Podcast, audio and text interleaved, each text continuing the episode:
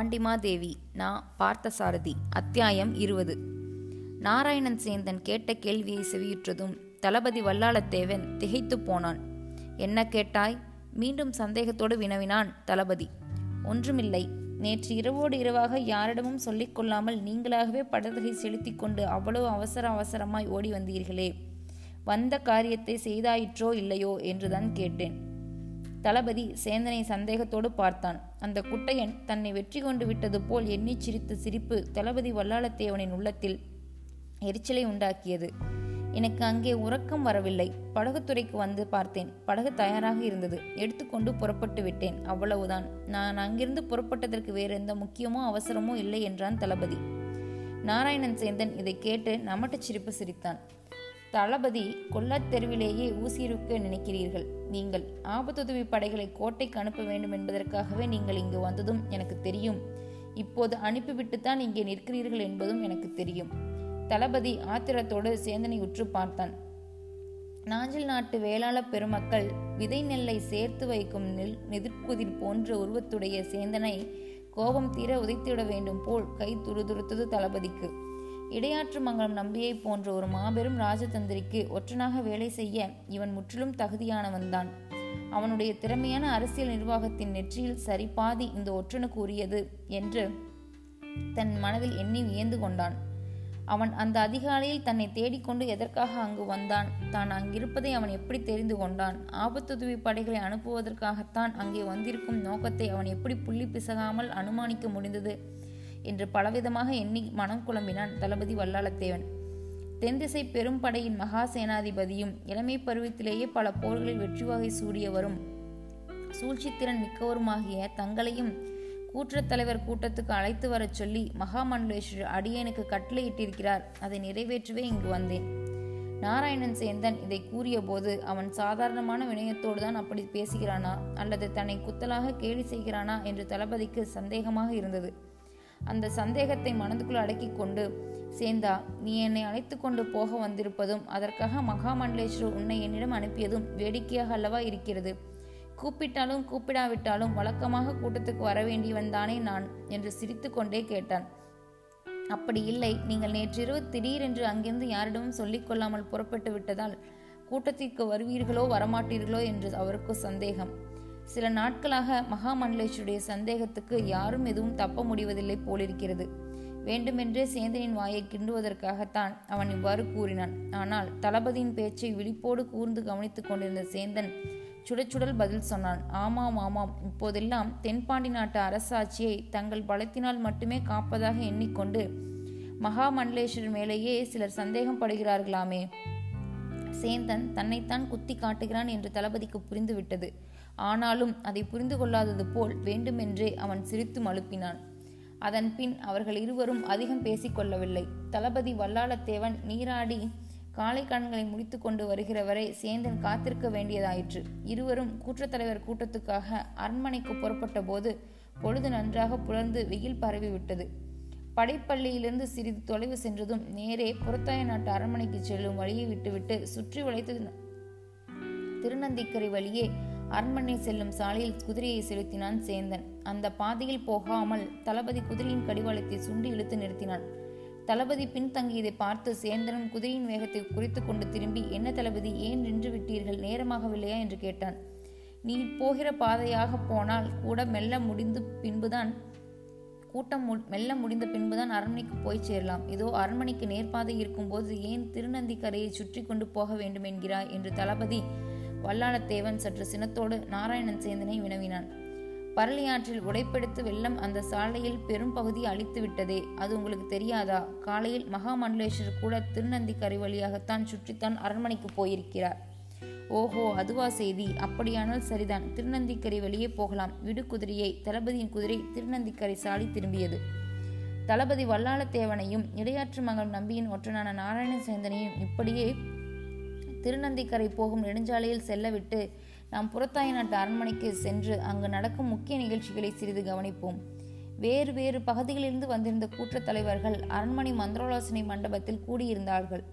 கூட்டத்துக்கு முக்கியமான இருவர் யாரோ அவர்கள் மட்டும் இன்னும் வந்தும் சேரவில்லை. மகாமண்டலேஸ்வரர் இளையாட்டு மங்கத்திலிருந்து இன்னும் வரவில்லை. அவர் வந்ததும் தமக்கு சொல்லி அனுப்பினால் தாம் உடனே புறப்பட்டு வந்து விடுவதாக மகாராணி வானவன் மாதேவி அந்த புறத்திலிருந்து சொல்லி அனுப்பியிருந்தார். தனிமையாக மண்டபத்தில் அமர்ந்திருந்த கூட்டத் தலைவர்கள் தங்கள் மனம் போக்கன போக்கில் பேசி தென்பாண்டி நாட்டு அரசியல் நிலைமையை பற்றி விவாதிக்கத் தொடங்கினார்கள். அப்போது அங்கே கூடியிருந்த கூட்டத் தலைவர்களை தவிர வேறு யாருக்கும் தெரியக்கூடாத ரகசியங்களை கூட அவர்கள் பேசினார்கள். அப்போது அந்த இடத்தில் எதை பேசலாம் எதை பேசக்கூடாது என்ற கட்டுப்பாடு இன்றி அவர்கள் தாராளமாக பேசியதற்கு காரணம் தனிமைதான். தங்களை விட பெரியவர்கள் தங்களை கட்டுப்படுத்தக்கூடியவர்கள் அப்போது யாரும் இல்லை என்ற துணிவுதான். அவர்கள் எல்லோரும் நன்றாக தமிழ் நூல்களை கற்று தன்னடக்கமும் பண்பும் நன்றாக வாய்க்க பெற்றவர்கள்தாம். பொறுப்பின்றி வாய்க்கு வந்தபடி பேசுதல் அளவுக்கு அதிகமாக உணர்ச்சி வசப்படுதல் இவற்றால் விளையும் கேடுகளை திருக்குறளில் படித்திருந்தார்கள்.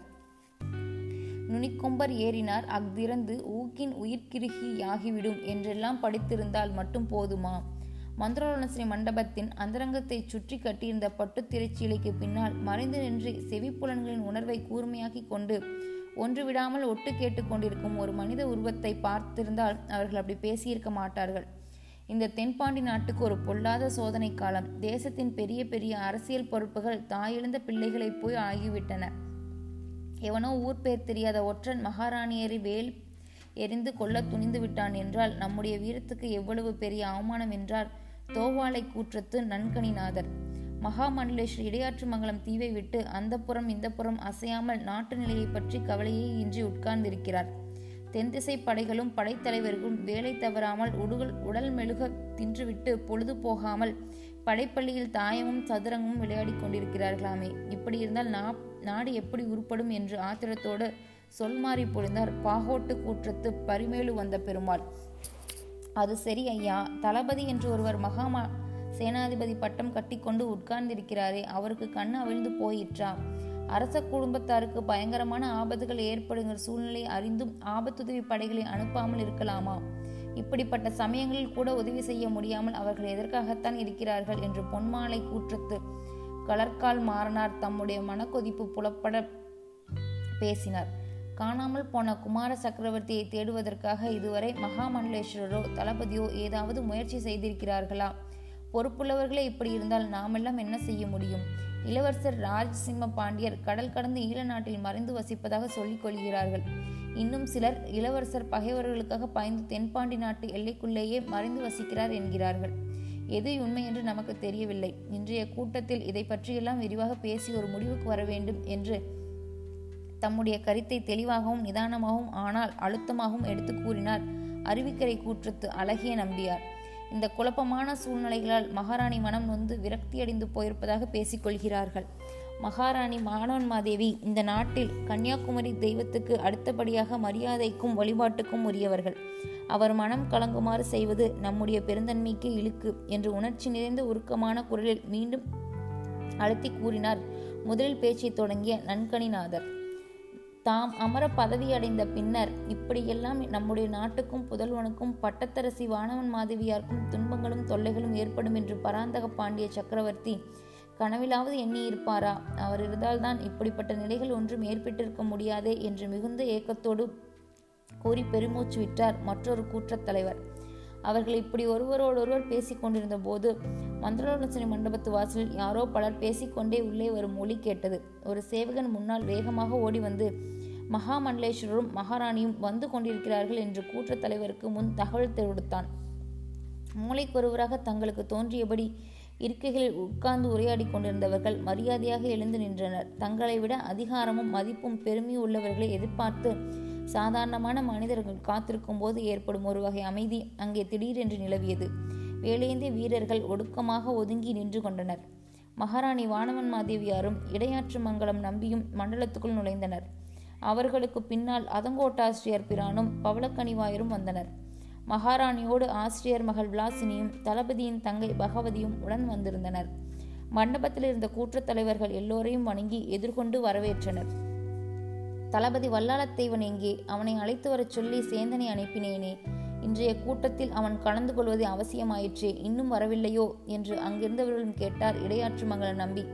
வரவில்லை என்று அவர்களிடமிருந்து பதில் கிடைத்தது. மண்டபத்தின் நான்கு புறமும் கண்களைச் செலுத்தி சிறிது நேரம் கூர்ந்து பார்த்து கொண்டிருந்தார் மகாமண்டலேஸ்வரர். இதென்ன? இந்த மண்டபத்தில் ஏற்கனவே காற்று குலைந்து புழுக்கமாக இருக்கிறது. இன்று பட்டுத் திரைகள் எதற்கு? இவற்றை அகற்றிவிடுங்கள் என்று அங்கு நின்றிருந்த மெய்காப்பாளர்களை நோக்கி திடீரென்று ஒரு கட்டளை பிறப்பித்தார் அவர். அப்போது திரைக்கு பின்னால் யாரோ அவசரமாக நடந்து செல்லும் மொழி கேட்டது.